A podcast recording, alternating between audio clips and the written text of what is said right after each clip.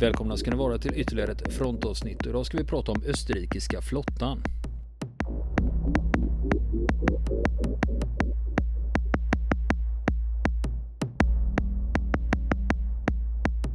Har du Niklas, österrikiska flottan? Jag trodde du skojar med mig, att det var sådana här stående skämt liksom. Ja, det är, det är nu, inget skämt. Det är det inte. Vi nej, ska faktiskt prata berättat... om österrikiska flottan. Det ska vi göra idag. Det är, ja. det, det är så sant som det är sagt. Och eh, mm. nu undrar nog folk lite, för Österrike har faktiskt, ja, för det första har de ju ingen kust, men de har ju faktiskt haft en minimal flotta på Donau. Men jag tror inte ens att de har det längre. Jag tror att de skrotade ut de sista patrullbåtarna för några år sedan. Uh, enligt de uppgifter jag har, jag har läst. Så att uh, nu har man ingenting. Men uh, en gång i tiden, för drygt hundra år sedan, alltså vid första världskrigets utbrott, så var den österrikiska flottan världens sjätte största flotta. Det är mycket för att inte ha någon kust. Det är, de kanske, det är mycket, de kanske...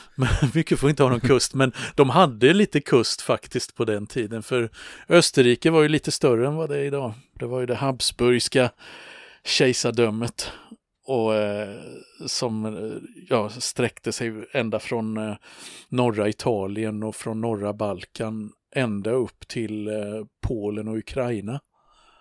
Och men det, en, fråga, mm. ja, en fråga, när det gick ner där Ja. till Medelhavet, vilka, vad, är det, vad är det för något idag?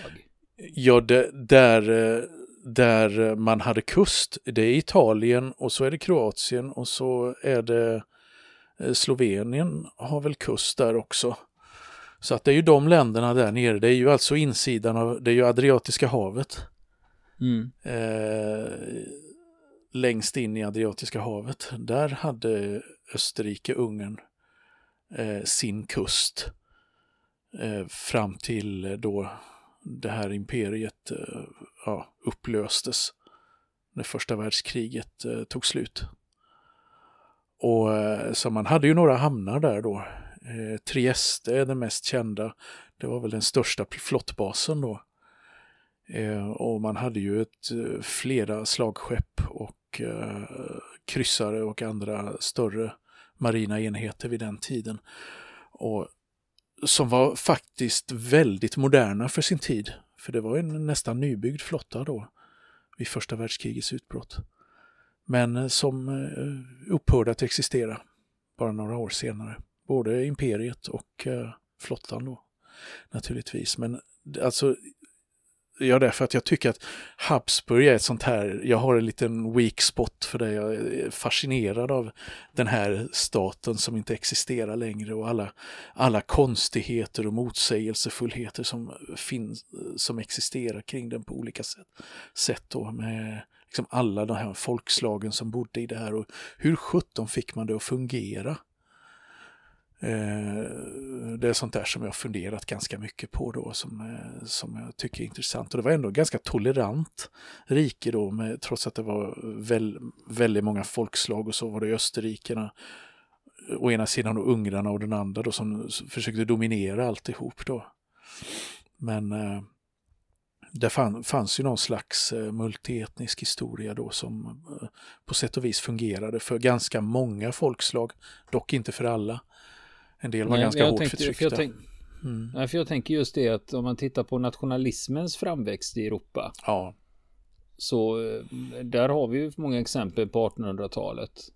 När man liksom pratar om den, en, en, folksjälen och sin egen kultur och sitt eget språk, och liksom att det börjar mm. byggas upp. Men då lyckas Amen. man hålla ner det här i Habsburgska riket då. Ja, fast där var ju nationalismen väldigt stark, och det var ju till slut också det som bidrog till att slita sönder det här imperiet, var det ju. Men där fanns ju eh, ja, ungerska nationalister, österrikiska nationalister, och så eh, de olika folken då på, på Balkans, eh, bosniaker och italienare hade man ju i riket också, som var, inte ville tillhöra Österrike och Ungern utan ville tillhöra Italien och, och så vidare och så vidare. Polacker och tjecker och ja, det fanns ju massor av språk. Och försöka hålla en statsförvaltning och en fungerande armé med hjälp av det, det var, det var en utmaning kan man säga. Och nu är det så här att jag hade, hade först tänkt prata om ubåtar under första världskriget, österrikiska sådana. Österrikiska ubåtar, exakt, now we're talking. Exakt, jajamän. Det var där jag liksom började när jag satte mig ner och bestämde mig för att nu ska vi prata om, om Österrike här och flottan. Men jag halkade på ett bananskal kan man säga, rakt ner i artonhundratalet. Så att istället ska vi börja med någonting helt annat än, än ubåtar. Utan vi ska hamna mitt i en brytningstid för sjökrigföringen, precis när man går över från segel och träfartyg till eh, stålfartyg med propellrar och rörliga kanontorn. Precis i den här, i den här brytningstiden under några årtionden i mitten av artonhundratalet. Där ska vi landa. Och några av de okända fakta eller saker som folk i gemen kanske inte har koll på när det gäller den här flottan, Öster, Österrikes flotta vid den här tiden. Eh, man ska ju säga det när man pratar om, när man använder namnet Österrike-Ungern, då menar man statsbildningen som uppträdde efter artonhundrasextiosju eh, när, när Ungern blev mer eh, likaberättigat eller fick eh, ja, upphöjd status inom det här imperiet och, och man blev liksom ett kejsardö, det kejserliga och kungliga Österrike-Ungern. Då, så innan dess så, så kan man lite mer slarvigt och prata om Österrike, för det, då bedömdes allting, alltihop på det sättet och det kommer vi göra i, i det här fallet då. Men nu en fråga här, det är, mm. det är så här, själva begreppet mm. österrikiska flottan låter ju asbra, ja. Men är det, är det mer korrekt att säga Habsburgska flottan då, egentligen? Ja, det var ju, det, det kallades för österrikiska flottan vid den här tiden. Det gjorde det faktiskt gjorde det. det. Ja, det gjorde ja. det. Eh, men det är ju rätt att det var ju Habsburgska ätten som styrde över hela, hela eh, ja, konkarongen kan man säga.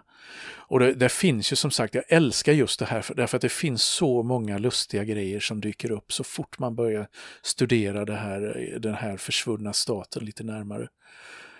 Och en av de här bortglömda, alternativt okända eh, sakerna, det är att en av de första marincheferna för den österrikiska flottan, han var dansk.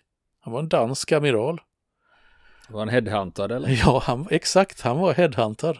Och jag ska berätta, vi ska berätta lite om hur det gick till och sen ska vi landa i en historia om en svensk sjöofficer som blev en av nyckelpersonerna i den österrikiska flottan vid den här tiden. Och som sen deltog i, mötte sitt öde i ett sjöslag i Adriatiska havet på artonhundratalet. Ett sjöslag som idag är så gott som bortglömt. Kanske inte för österrikarna men för de flesta andra. Så att här finns lite att berätta och vi ska ta upp lite också om sjökrigföringen och vad det var som gjorde den här tiden så speciell. Och, och det här sjöslaget som vi ska prata om som var en kombination av den mest moderna tekniken kombinerat med, med taktik från galärslagen med galärfartyg på under antiken. Så det var oerhört bizarrt sett med våra dagars ögon. Så att här finns en del att reda ut. Och, och så att jag tänkte vi kör väl igång. Som sagt ska vi inte uppehålla folk mer med, med, med kringsnacket runt detta. Nu går vi rakt in på detta. Men man får ju säga det först och främst då, att det här imperiet då som blev den Habsburgska monarkin och Österrike, Österrike-Ungern och så vidare, den hade ju urgamla rötter då, långt ner på medeltiden. Och eh, eh, flottan var däremot betydligt yngre. Eh, man, Österrike-Ungern hade haft en kust redan på femtonhundratalet då, och man hade också grundat en flottstyrka fast inte vid havet utan på Donau på femtonhundratalet och kallas för Donauflottiljen, som existerade i flera hundra år sedan i olika former och som man använde då i krigen mot turkarna som ja, på den tiden härskade över Balkan och försökte tränga in i Europa. Och först på sjuttonhundratalet så grundade man en medelhavsflotta, embryo till medelhavsflotta då, som var baserad i Adriatiska havet. Och det, man kan säga, man, det finns ett speciellt årtal som sticker ut där och det är sjuttonhundranittiosju. För då lyckades Österrike då lägga sig till med ytterligare några kuststräckor vid Adriatiska havet efter ett, ett krig. Och däribland så fick man kontrollen över staden Venedig. Venedig hade ju varit en republik eh, tidigare, en egen, som en stadsstat helt enkelt, och hade varit en stor sjömakt. Både handelssjöfarten och en militärflotta eh, som, som hade dominerat eh, stora delar av Medelhavet i hundratals år. Så det här var ju en liten stat som hade en enorm sjövana och långa traditioner, och det här utnyttjade då de österrikiska härskarna då och förvandlade Venedig då till Österrikes första flottbas. Det blev huvudhamnen då för den österrikiska flottan under första halvan av artonhundratalet. Och då var ju problemet att österrikarna, ja, de var ju inga sjömän, för de hade ju aldrig haft någon kust. Så hur skulle man då göra? Jo, man, la, man inkorporerade he, den, den venetianska flottan helt enkelt, och manskapet var helt och hållet från Venedig och omnejd där, och kommandospråket var ju inte tyska utan det var ju venetianska i, i den här flottan då. Så det var ju helt enkelt Venedigs flotta fast under österrikisk flagg. Och man skaffade sig lite militära erfarenheter där under första halvan av artonhundratalet. Det var ganska begränsade militära insatser. Till exempel artonhundratjugonio så stävade man ut med några fartyg för att bombardera marockanska hamnar vid Atlantkusten som ansågs vara piratnästen. Och artonhundrafyrtio så samarbetade man med brittiska Royal Navy och besköt markmål vid östra Medelhavskusten då, som till exempel Beirut och en stad i nuvarande Israel som heter Akko då, för att hjälpa turkarna i ett, att slå ner ett uppror av, av vicekungen i Egypten som då var en, hade varit en turkisk besittning som höll på att eh, frigöra sig då från, från det Osmanska riket. Eh, så att, ja, inte så mycket att skryta om kan man säga i början där. Man hade inga speciellt långa, långa traditioner eh, på den marina, marina sidan då, när det gäller krigföring till havs. Eh, och sen inträffade då artonhundrafyrtioåtta någonting. Det är ett nyckelår i europeisk historia, för då svepte en våg av revolter och revolutioner över nästan hela Europa eh, när, när eh, krafter inom medelklass och arbetarklass gjorde uppror mot den här gamla samhällsordningen med gamla förstockade kungadömen och kejsardömen som, eh, som eh, styrde över de europeiska staterna ungefär som han hade gjort i hundratals år, utan att ta hänsyn till att världen höll på att förändras. Nya samhällsklasser som växte fram och så vidare, och folk eh, ropade på reformer. Man ville ha eh, större demokrati, man ville ha eh, andra samhällssystem, styresskick och så vidare.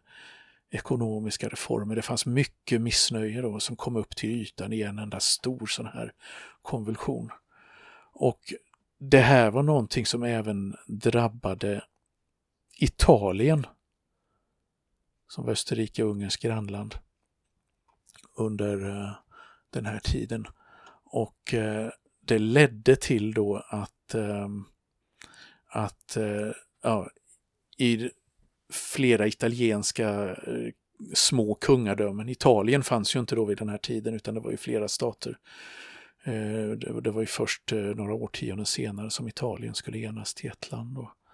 Men det, det pågick liksom olika krig och oroligheter då för att, ja, en kamp för att förena, förena de italienska staterna i en stor stat. Och då, då, då förekom det flera uppror och revolter, och bland annat så lyckades då upp, olika upproriska grupper då arton fyrtioåtta tar kontrollen över större delen av Italien, och bland annat över Venedig. Och det ledde till att den här flott, österrikiska flottan då, som bestod av då italienare, venetianare, den bytte sida till största del. Alltså man gjorde revolt, myteri, seglar iväg med sina fartyg, de flesta av dem, och ställde sig under uh, italienskt befäl. Så i ett slag så blev man blev, blev Österrike-Ungern uh, av med nästan hela sin, uh, hela sin flotta på ett jättegenant sätt. Men det var väl stor vid den här tiden? Ja, det var ju, det var ju åtskilliga stora linjeskepp då som ingick i den och som bara, uh, bara försvann, så att säga, i det här. Så att det var ju, det var ju ganska, ganska genant då för de här, när de här i Venedig försökte lösgöra sig från kejsaren i Wien då och bli en del av, av Italien då. Och så det här var ju ett problem, var det ju till slut. Så, så de här revolterna runt om i Europa, de slogs ju ner av lo, lo, trupper som var lojala mot, mot eh, kungar och kejsare och hertigar. Och likadant var det ju då i eh, norra Italien, eh, nuvarande norra Italien då, där, där österrikiska trupp, trupper då slog tillbaka och tog kontrollen över de här områdena igen då. Den österrikisk fältherre då som hette Radetzky, som, eh, som såg till att ta kontrollen över områdena där igen då. Men du, Radetzkymarschen, inte det, Strauss har skrivit Radetzkymarschen, är det, är det tillägnat honom då, eller har det någon koppling? Ja, alltså den är ju, den är ju eh, tillägnad den här, den här eh, fältmarskalken. Eh, Okej. Okay. Som... Eh, ja, för Radetzkymarschen har jag ju hört, men jag visste inte vem Radetzky var. Nej, precis. Mm. Precis. Ja, då har det fått sin förklaring då. Ja. Ja, den är ju tillägnad den här fältmarskalken då, då som, som hette Josef Wenzel Radetzky från Radetz då, som, som kan man säga räddade Österrike och Österrikes herravälde över nuvarande norra Italien då, i slutet av artonhundrafyrtiotalet. Så artonhundrafyrtionio så var ju ordningen återställd. Österrikiska flaggan vajade återigen över Venedig. Men den vajade ju inte längre över alla de här örlogsfartygen som hade seglat sin kos då från, från Venedig och som, som därefter hade tagit sin tillflykt i Sardinien, kungahuset Sardi, kungadömet Sardinien. Och så att det fanns ju en del problem att lösa. Hur skulle man bygga upp en ny flotta ur spillrorna av den gamla? Det var ju en huvudvärk då för de, de österrikiska makthavarna. Eh, och vad man gjorde då var att man, man fick, eh, man började titt, blick, man vände blicken utomlands. Helt enkelt, var kan vi hitta expertis för att hjälpa oss bygga upp flottan på nytt? Och man tittade så långt bort som till andra änden av Europa. Till Danmark närmare bestämt. Där hittade man en dansk sjöofficer som hette Hans Birch Dahlerup, som, som man headhuntade då och som blev viceadmiral och fältmarskalkslöjtnant, vilket var en fin grad, hög och fin grad på den tiden då i den i österrikiska krigsmakten då, och gav honom uppdraget att bygga upp en ny sjömakt. Men vad var han då för en typ? Jo, han var född i slutet av sjuttonhundratalet, närmare bestämt sjuttonhundranittio, då i eh, en liten stad som heter Hillerød. och där, han var son till postmästaren, men själv så längtade han till havet och eh, eh, fick eh, komma in på, eh, på eh, utbildning som sjökadett. Och han klarade officersexamen med beröm år artonhundrafyra. Alltså han var ju fjorton år gammal bara vid den tiden. Och det här var vid en tid när Napoleonkrigen rasade ute i Europa och där Danmark blev indraget eh, mot sin vilja på Napoleons sida. Och då i konflikt med, med England. Så han, när han faktiskt blev, fick en kommendering ombord på ett fartyg, i danskt örlogsfartyg då, som officer, så var han inte ens sexton år gammal. Och, och då skulle han gå och bossa över de här gamla sjöbusarna. Ja, exakt. Exakt. Och, så att, och det här var just när Danmarks krig mot England började. Och den tjugoförsta mars artonhundraåtta var en dag som han skulle komma ihåg i hela sitt liv. För då tjänstgjorde han ombord på det danska linjeskeppet. När man pratar om linjeskepp så menar vi de stora, största segelfartygen vid den här tiden då, med de flest kanoner. Det var ju de som... Och det här heter Prins Christian då.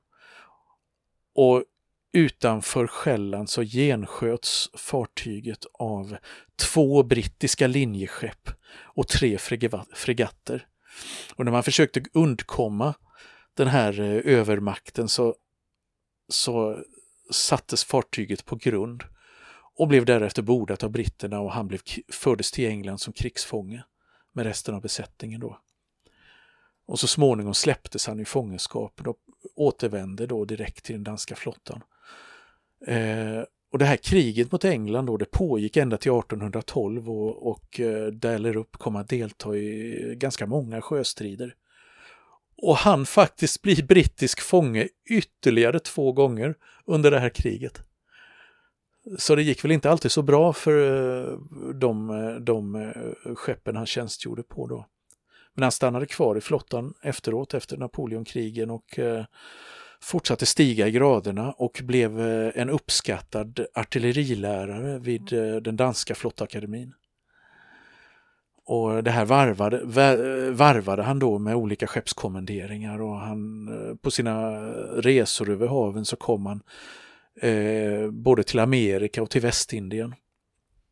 Och på artonhundrafyrtiotalet då så var han... Eh, en högt uppsatt sjöofficer, och det var då artonhundrafyrtioåtta fyrtionio som han fick det här erbjudandet att gå i österrikisk tjänst för att omorganisera och rusta upp rusta upp Österrikes flotta efter det här, det här debaclet då, eh, som, som hade hänt. Det fanns bara ett fåtal skepp kvar då, och han satte igång med liv och lust med detta då, och han lyckades förvånansvärt snabbt skapa en stridsduglig styrka då, och nya skepp som byggdes på beställning på skeppsvarven i Kiel, och man utbildade officerare och manskap från själva Österrike, alltså tysktalande, och man införde då tyska som kommandospråk. Och de få fartyg som fanns kvar då sedan tidigare då, som var italienska namn, där bytte man ut dem mot tyska namn. Och eh, han införde då en, eh, organiserade en ny eh, sjöbefälsutbildning, och eh, skärpte upp allt och införde moderna eh, reglementen, och eh, byggde eller såg till då att det byggdes två nya flottbaser. Så nu struntade man i Venedig då och byggde i en annan stad som heter Trieste då. Och eh, på, dessutom i en annan stad som heter Pola då. Eh, där byggde man upp två nya flottbaser. Och eh, han såg också till då att, till skillnad från tidigare då i början av artonhundratalet, då hade det varit lite grann manjana då i, i, i flottan, att man hade, det hade inte varit så noga med stridsberedskapen och och eh, underhållet av fartygen och så vidare. Utan, men nu såg han till att rycka upp hela, hela den eh, sidan av verksamheten. Att det skulle vara bereds, full beredskap, ständig stridsduglighet. Allt skulle fungera, allt skulle vara i gott skick. Då så hela verksamheten på alla nivåer rycktes upp och förbättrades.